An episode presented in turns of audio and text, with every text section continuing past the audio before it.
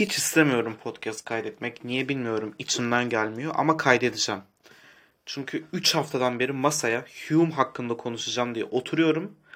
Yarım saatte konuşuyorum. Ondan sonra kaydetmeden siliyorum.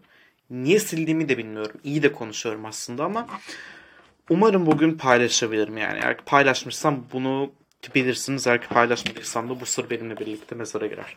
Neyse bugün Hume hakkında konuşacağız. Konuşacağımız kişi David Hume. Eğer ki kim olduğunu merak ediyorsanız Wikipedia sayfasını okuyabilirsiniz. Çünkü podcast'ın konusu Hume neden felsefe tarihi için bu kadar önemli bir insan um, falan filan değil. Bugün Hume'un spesifik bir kitabı ve spesifik bir konusu üzerine konuşacağız. Bu da Hume'un din felsefesi. Aslında Hume'un din felsefesi demek dahi bana doğru gelmiyor. Çünkü Hume kendine ayrı bir din felsefesi oluşturmadı. Mesela Hegel'e baktığımızda ya da atıyorum mesela Kant'a baktığımızda ya da atıyorum mesela Spinoza'ya baktığımızda bu insanların Tanrı üzerine belirli bir düşünce faaliyeti geliştirip ondan sonra felsefesini genel olarak bu düşüncenin üzerine inşa ettiğini görüyoruz. Fakat Hume öyle değil. Hume'un belirli bir görüşü var. Bu da empirisizm. Yani deneyselliğe dayanan ve bilginin bu epistemolojik bir görüş yani bilgi felsefesine dayanır bir bilginin doğruluğunun ya da bir um, konseptin gerçek olup olmadığına ulaşabilmemizin tek yolu bunu deneysel olarak fark edebilmektir ya da bunu kanıtlayabilmektir. Savunan dünya görüşü ve aslında Hume'un din hakkındaki ve Tanrı hakkındaki yorumları da genel olarak bu görüş üzerinden şekilleniyor. Bugün konuşacağımız konuda Diyaloglar ve Dinin Doğal Tarihi kitabı. Um, bazı kaynaklarda bu kitabın adı um, dinin doğal tarihi üzerine diyaloglar olarak geçer. Bendeki Oxford yayın evinden çıkan kopyası um, diyaloglar ve dinin doğal tarihi üzerine. Bugün yalnızca diyaloglar kısmını konuşacağız. Dinin doğal tarihi kısmını muhtemelen konuşmam ama konuşursam biri burada olmayacak yani. Şimdi diyaloglar kısmında David Hume 3 tane karakteri uh, birbiriyle tartıştırıyor ve bu üçü de hayali karakterler. Bazı yani bu konuda bazı spekülasyonlar var yani o üç karakter aslında um, bazı filozofları temsil etmek için yapılmış falan filan gibi um, bazı spekülasyonlar var ama bu podcast üzerinde hayali karakterler olduğunu düşünsek de anlam anlaşılacaktır zaten. İlk karakterimizin adı adı Emşe Cleantes. Um, biz bu diyaloğu, bu tartışmayı Emşe Cleantes'in öğrencisinin ağzından dinliyoruz. İlerleyen zamanlarda bu bilgi öğrenci olacak ve Cleantes bizim bugün hem işte teleolojik argüman ve aynı şekilde tasarım argümanı olarak bildiğimiz bir argümanı savunuyor. Bu argümanın ne olduğuna podcast'in ilerleyen vaktinde geleceğiz. Şu anda yalnızca karakterleri tanıtıyorum. Ee, ikinci karakterimiz Philo ya da Philo. Ee, sanırım doğru telaffuz İngilizce'de Philo. Ee, fakat eğer ki antik Yunanca bir isimse ya da genel olarak Yunanca bir isimse Philo diye telaffuz etmesi daha doğru olur. Ben ama işte Philo diyeceğim. Bu karakter Hume'un görüşlerine en yakın olan karakter. Um, yine aynı şekilde empirik bilginin um, belirli bir um, öne sürülen iddiayı desteklemek için kullanılabilecek tek kaynak olduğunu savunuyor. Ve aslında um, şey diyaloglar genel olarak Cleantes ile Philon'un arasında geçiyor. Um, üçüncü karakterimizin adı da Emşe Demea. Emşe Demea bizim a priori argüman olarak bildiğimiz ya da ontolojik argüman, bazı kaynaklarda kozmolojik argüman olarak da geçer. Bu argümanı savunuyor. Ee, şimdi ilk önce diyalogların konusu şey değil. Bir tanrı var mı yok mu değil. Diyalogların ikincisinde yani ikinci diyalogda bu üç karakterde bir tanrının hasbay kadar var olduğuna ikna oluyorlar belirli noktalarda. Ve tartışmaların özü aslında tanrının yani bu ulu varlığın doğasına yönelik oluyor. Ve aslında bu uzun tartışmanın bütün olayı bir tanrı varsa ki var bu tanrı yani bu kitaba göre ben bu tanrıya ulaşabilir miyim? Onun hakkında belirli bir bilgi sahibi olabilir miyim? Şimdi bu çok soyut gibi kalıyor öyle değil mi? Yani emsi belirli bir tanrı varsa ben bunun hakkında bilgi sahibi olabilir miyim? Bu bu emsi neden önemli? Gibi bir soru aklınıza gelebilir. Burada benim nacizane görüşüm şudur. Şu anda dünya tarihinde gelmiş geçmiş bütün dinlere baktığımızda bütün dinler bir tanrının varlığı üzerine kurulduğu gibi o tanrı hakkında yapılmış amşe belirli varsayımlara da dayanır.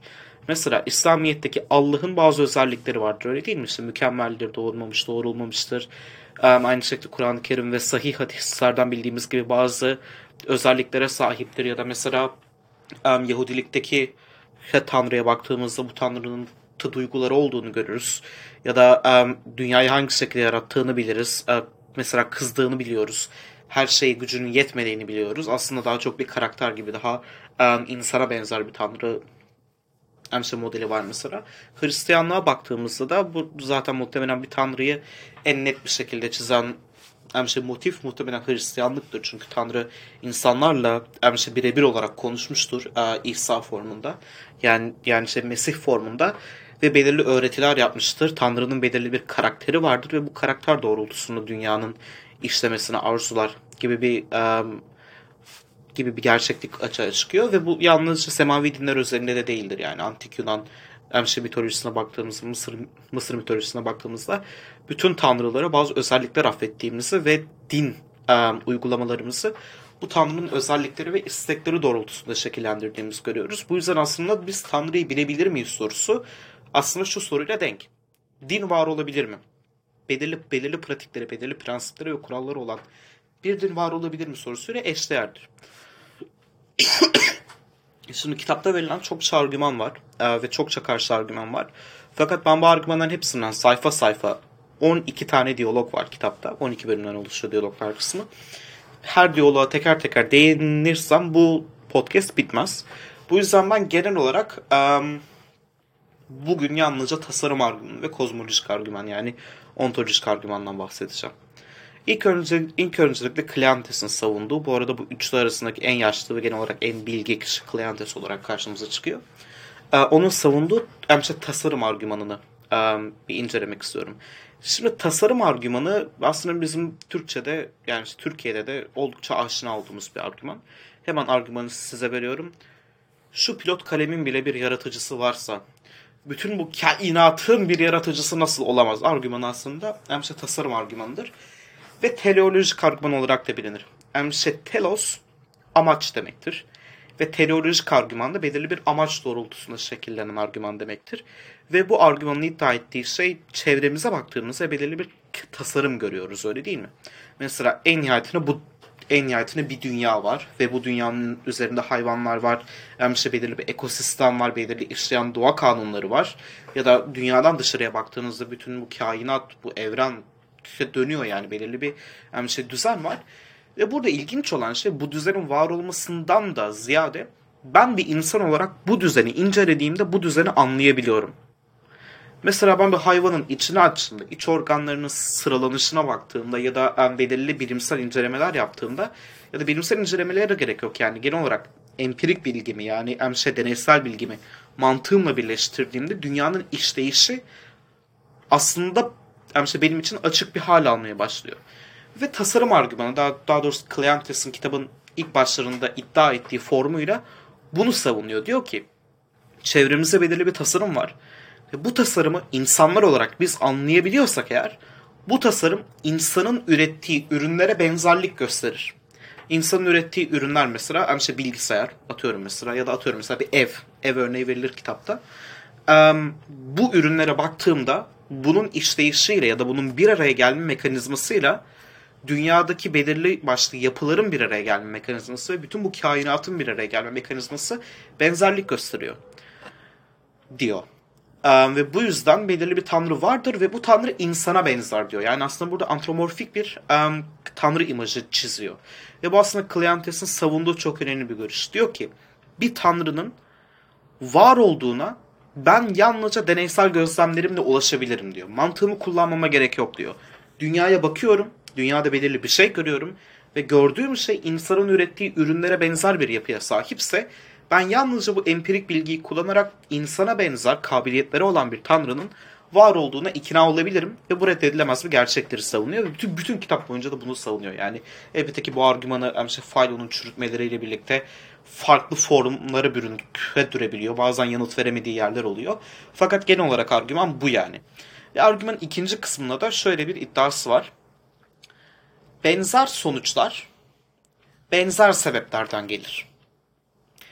Atıyorum mesela çok basit bir analoji yapalım burada. Bu analoji çok doğru bir analoji değil ama anlamanız için iyi bir analoji olduğunu düşünüyorum. Yani iyi, iyi, iyi bir benzetme olduğunu düşünüyorum aptal bir insanın yazdığı bir felsefe kağıdıyla çok zeki, çok okumuş bir insanın yazdığı felsefe kağıdı aynı olmaz öyle değil mi? Ve siz mesela aptal insanın yazdığı felsefe kağıdını okuduğunuzda ki bunu yazan adam muhtemelen çok da bilge bir insan değil. Muhtemelen e, zeka bakımından çok şanslı bir arkadaşınız değil dersiniz ve kağıdı yazan kişi hakkında hiçbir bilgi sahibi olmamanıza rağmen bu kişiyi asla görmemiş olmanıza rağmen bu kişinin karakteri ya da özellikleri hakkında belirli çıkarımlar yapabilirsiniz. Aynı şekilde zeki insan tarafından yazılmış felsefe kağıdına baktığınızda da bu kişinin zeki bir insan olduğu ya da en azından konuya hakim olduğu çıkarımını yapabilirsiniz. Ve aslında argüman bu. Baktığım sonuçlar yani bu dünya bu kainat en nihayetinde bir sonuçtur. Bu sonucun geldiği sebep de sonucun beraberinde getirdiği bazı özellikleri kendi bünyesine barındırmak mecburiyetindedir gibi bir argümanı var. ve burada bazı çürütmeler gelmeye başlıyor tabii ki Emşe Faylo'dan. Buradaki en büyük çürütme elbette ki şey argümanı, agnostisizm argümanında da olduğu gibi insan deneyselliğinin kısıtlılığına çok fazla değindiğini görüyoruz aslında burada Philon'un. Ben bir insan olarak çok kısıtlı bir işte deneysellik ka şey, kapasitesine sahibim. Ve ben kendime ne kadar zorlarsam zorlayayım, bilimimi inanılmaz geliştirsem bile bana açığa çıkamayacak bazı gerçeklikler var bu dünyada. Yalnızca insan olduğumdan ötürü kaynaklı. Fakat Tanrı, emşe, emşe tanımı gereği, emşe metafiziksel bir dünyada benden başka bir yerde var olur.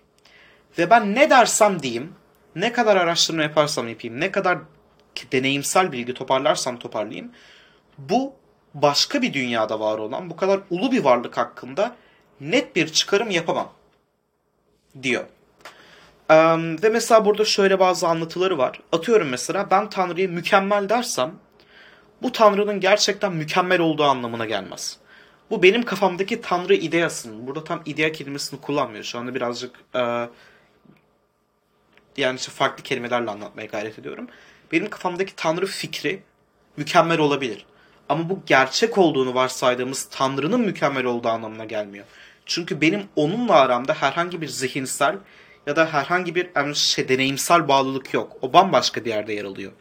Bu yüzden ben ne yaparsam yapayım aslında Tanrı'ya ulaşamam ya da onun hakkında bir bilgi sahibi olamam diyor. Mesela burada çok ilginç bazı um, argümanlar var.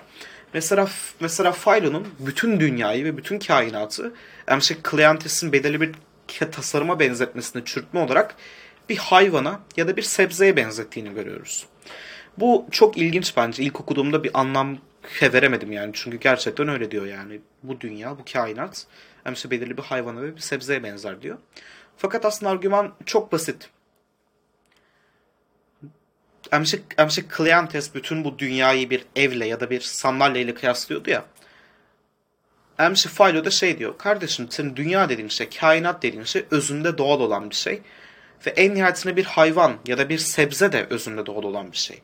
Bu durumda geldikleri yer bakımından ya da bu ya da genel olarak bulundukları yer bakımından ikisi de birbirine bir insan ürünüyle doğanın bir insan ürünüyle dünyanın benzerliğindense dünyanın kendi ürünü olan bir hayvanla ya da bir sebzeyle olan benzerliği daha fazladır diyor.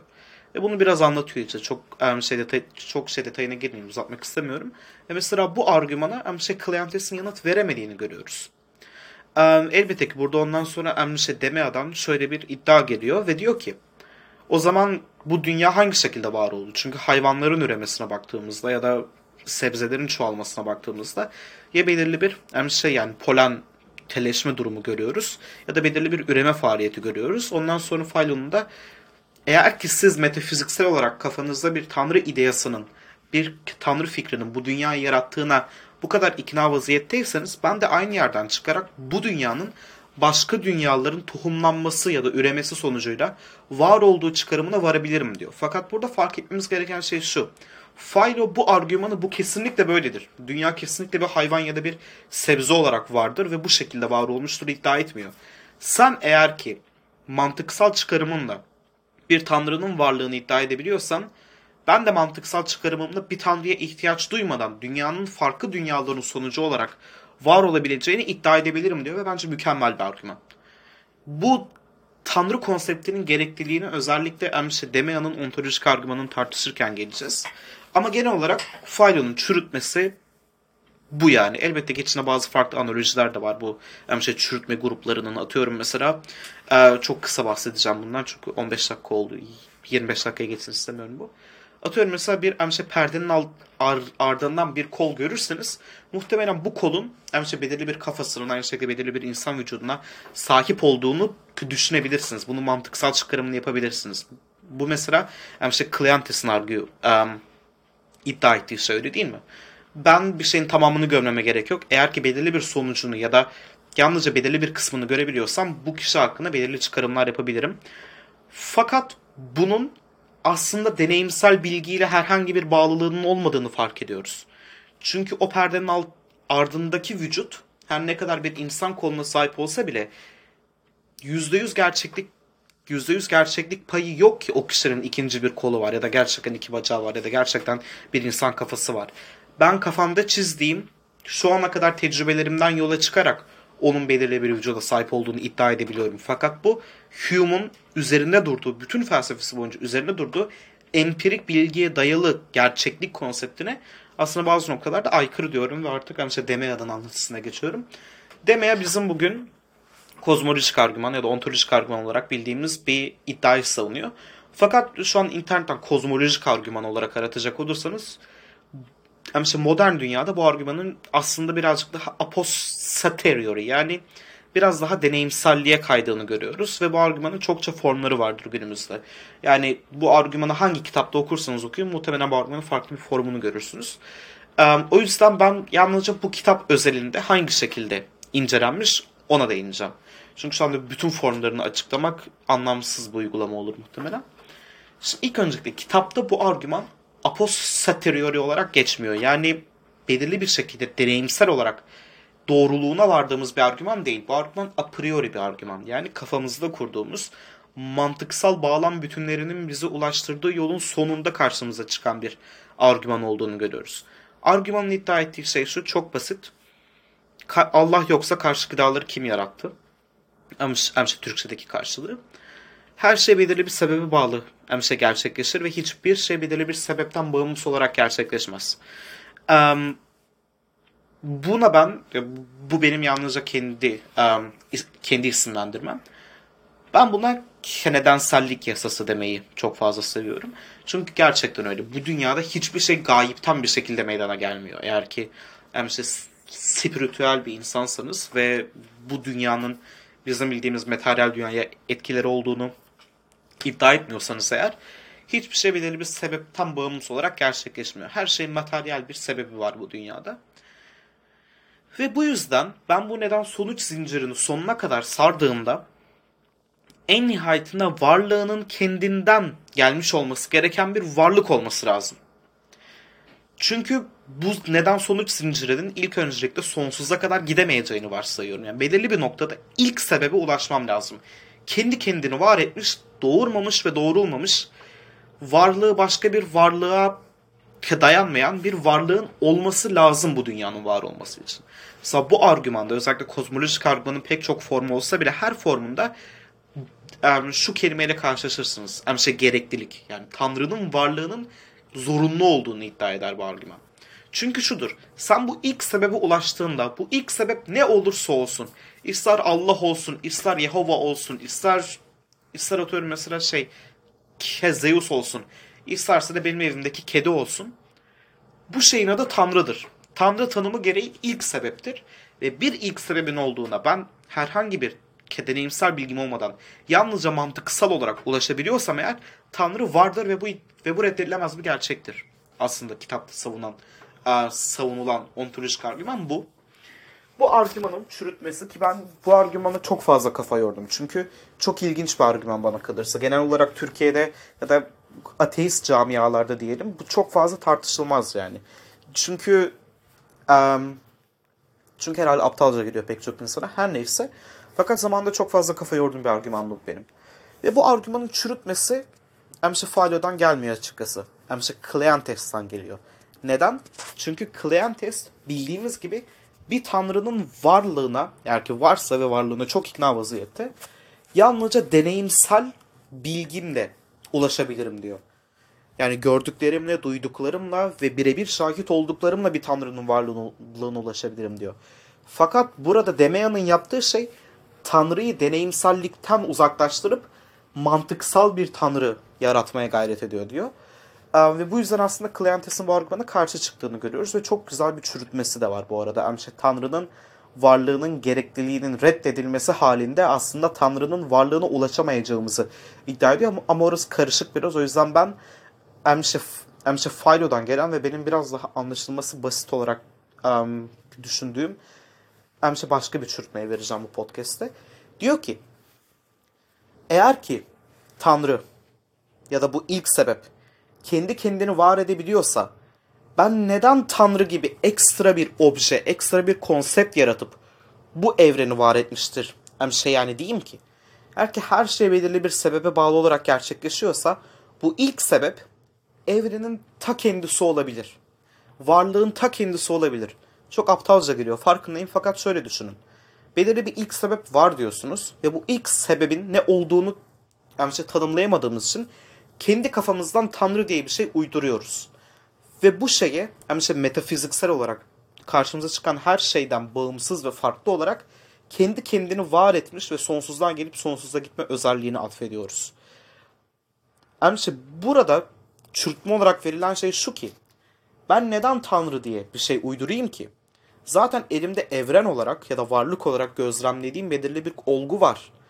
Bu olgu kendi kendini var etmiş olabilir. Benim burada ekstradan bir üye yaratıp, ekstradan bir obje yaratıp buna bu özellikleri atfetmemi gerektirecek herhangi bir durum yok. Aslında bu argüman Tanrı'nın varlığını ispat etmiyor.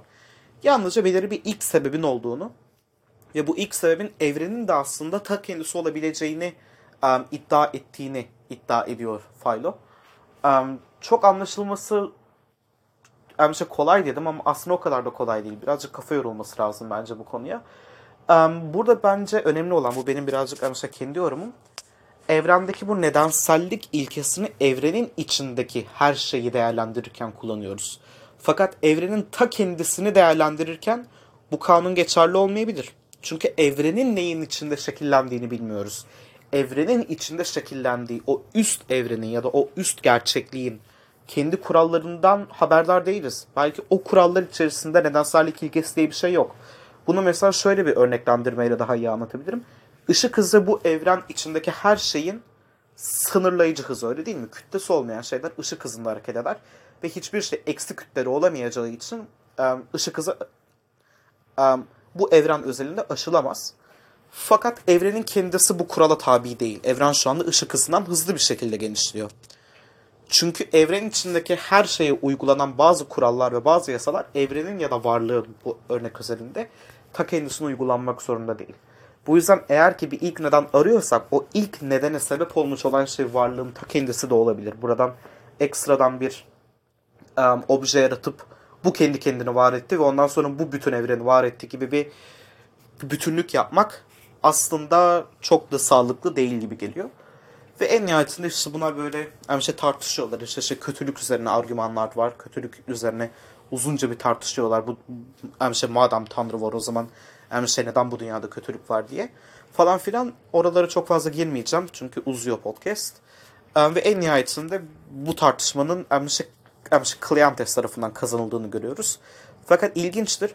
Hume bir ateist değildir bana kalırsa. Um, Hume bana kalırsa agnostik bir bir şey yani deisttir. Çünkü biz genel olarak agnostik dediğimizde Tanrı var mı yok mu çok emin değilim tarzında insanlara rastlıyoruz. Fakat Hume'un yani şey bilinmezciliği biraz daha Tanrı'nın varlığına yokluğuna karşı değil de Tanrı'nın doğasının bilinemezliğine karşı olduğu için ben ona bir Tanrı'nın varlığına hasbel kadar ikna olmuş. Fakat bu Tanrı Hristiyanlıkta ya da semavi dinlerde iddia edilen Tanrı formunun dışında olduğu için zaten zamanda ateist olarak ya da kafir olarak yaftalanmış bir insan ama felsefede ateizmin şey, gelişimine ve kullanılışına başka podcast'ta geleceğim. Onu da yapmak istiyorum. Um, bana kalırsa en uygun ismi agnostik bir deist olarak isimlendirmek ama bu tartışmaya açık yani. Bu tamam, tamamıyla sizin hangi şekilde anladığınız ve sizin hangi şekilde yorumlamak istediğinizle um, ilgili. Her neyse.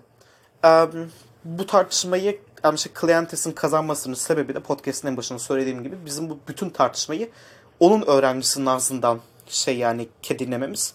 Burada aslında öğrencisi birazcık daha hocasını kayırmış gibi oluyor. Çünkü Hume'un diğer eserlerine baktığımızda um, aslında kendi düşüncelerinin hem işte Philo'nun düşünceleriyle çok paralel gittiğini görüyoruz. Ve bu ve bu paralelliğin sebebi de Hume'un felsefesinin en orta noktasında bulunan em, işte deneyimselcilik em, ilkesi olduğu da karşımıza çıkabilir. Onu anlatmak istedim. Aslında bu podcast'ın konusu çok da Hume kimdir, işte şey neden önemlidir gibi bazı konular değil de e, fa- felsefede özellikle din felsefesinde karşımıza çıkan iki önemli, en önemli değil ama iki önemli argümana argümanın ne olduğu ve aynı şekilde buna verilmiş olan Hume tarafından verilmiş olan bazı yanıtları değerlendirdik. Bunlardan bir tanesi tasarım argümanı, ikincisi de um, ontolojik argüman ya da kozmolojik argüman olarak bilinir. Um, kendinize iyi bakın, hoşçakalın.